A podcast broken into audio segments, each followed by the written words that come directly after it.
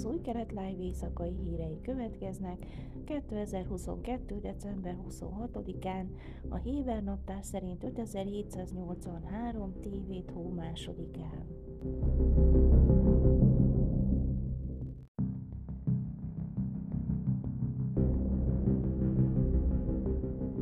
Vasárnapi jelentés szerint a vallásos cionizmus és a Likud közötti koalíciós megállapodás tartalmazza, hogy Izrael nem fogja aláírni az isztambuli egyezményt, azaz a nők elleni erőszak nemzetközi küzdelmére irányuló szerződést. Korábban bal és jobboldali izraeli politikusok lobbiztak a kormánynál, hogy csatlakozzon a mérföldkőnek számító 2011-es szerződéshez. Gideon Szár leköszönő igazságügyi miniszter is szorgalmazta Izrael csatlakozását, de Ayelet Shaked leköszönő belügyminiszter aggodalmát fejezte ki a családon belüli erőszak nemzetközi áldozatainak politikai menedékjogot biztosító záradékokkal kapcsolatban. Az izraeli nemi erőszak válságközpontok szövetsége elítélte a felek közötti megállapodást, mondván felfoghatatlan az a tény, hogy a hivatalba lépő miniszterelnök hajlandó cserben hagyni a pszichológiai kínzásnak és a szünni nem akaró erőszaknak kitett nőket. A 2011-es isztambuli egyezmény célja, hogy megvédje a nőket a családon belüli bántalmazástól és más erőszakoktól. A 45 ország és az Európai Unió által aláírt rendelet előírja, hogy a kormányok olyan jogszabályokat fogadjanak el, amelyek büntetik a családon belüli erőszakot és hasonló visszaéléseket, valamint a házasságon belüli nemi erőszakot és a női nemi szervek megcsonkítását. Az egyezmény világszerte kritikák célpontjává vált néhány konzervatív részéről, akik azt állítják, hogy a megállapodás veszélyt jelent a hagyományos családokra. Egyes kritikusok azt állítják, hogy a szerződés az LMBT értékeket népszerűsíti olyan kategóriák használatával, mint a nem, a szexuális irányultság és a nemi identitás.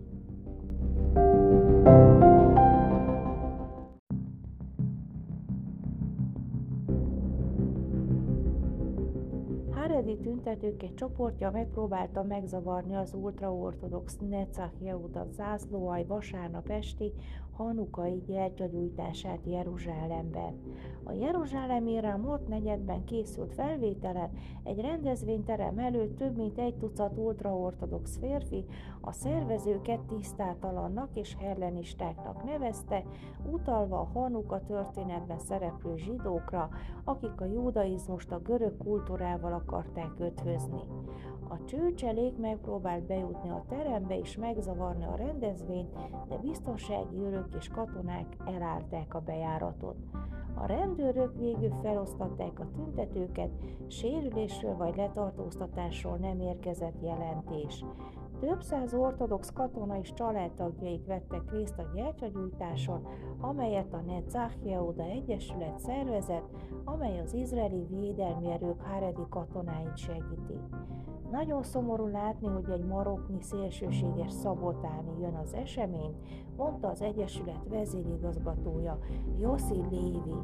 Az ultraortodox közösségben sokan kerülik a kötelező katonai szolgálatot, amely az izraeliek többségére vonatkozik, és a közösség a történelem során általános mentességet élvezett a szolgálat alól a vallási szemináriumi tanulmányaik érdekében. A vasárnapi hanukai eseményen megemlékeztek a négy évvel ezelőtti terrortámadásról, melyben az zászlóaj két katonája elesett. Juval Mor Józsefet és József Cohen agyonlőtte társukat, El Felbert pedig életveszélyesen megsebesítette egy palesztin fegyveres a Givat Asaf előőrs melletti buszmegállóban 2018. december 13-án.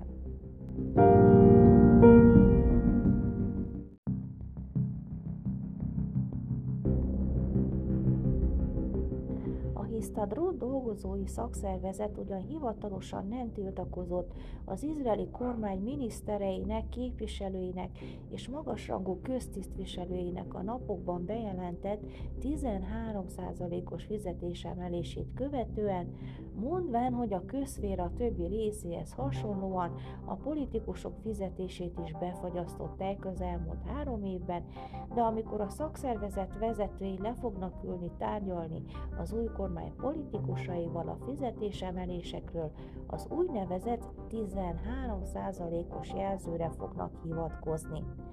A Histad Roth eddig nem tett nyilvános bejelentést a közférára vonatkozó konkrét követeléseiről, de a mérce a tanárok által a nyáron elért sikeres béremelés lesz.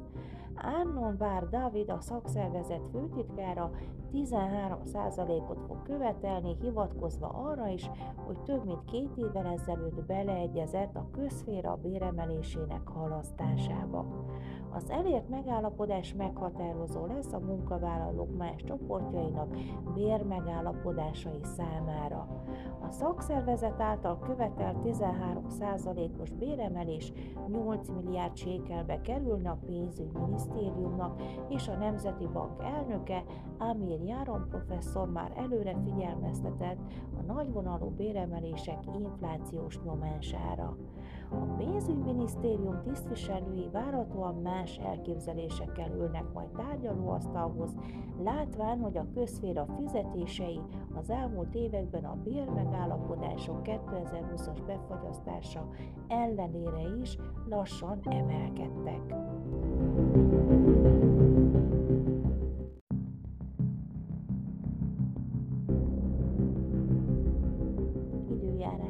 Kedden felhős idő várható Jeruzsálemben 13, Hajfán 16, Ejláton 19, míg Ásdodban és Tel Avivban 18 fokra lehet számítani. Ezek voltak az új kelet live hírei hétfőn.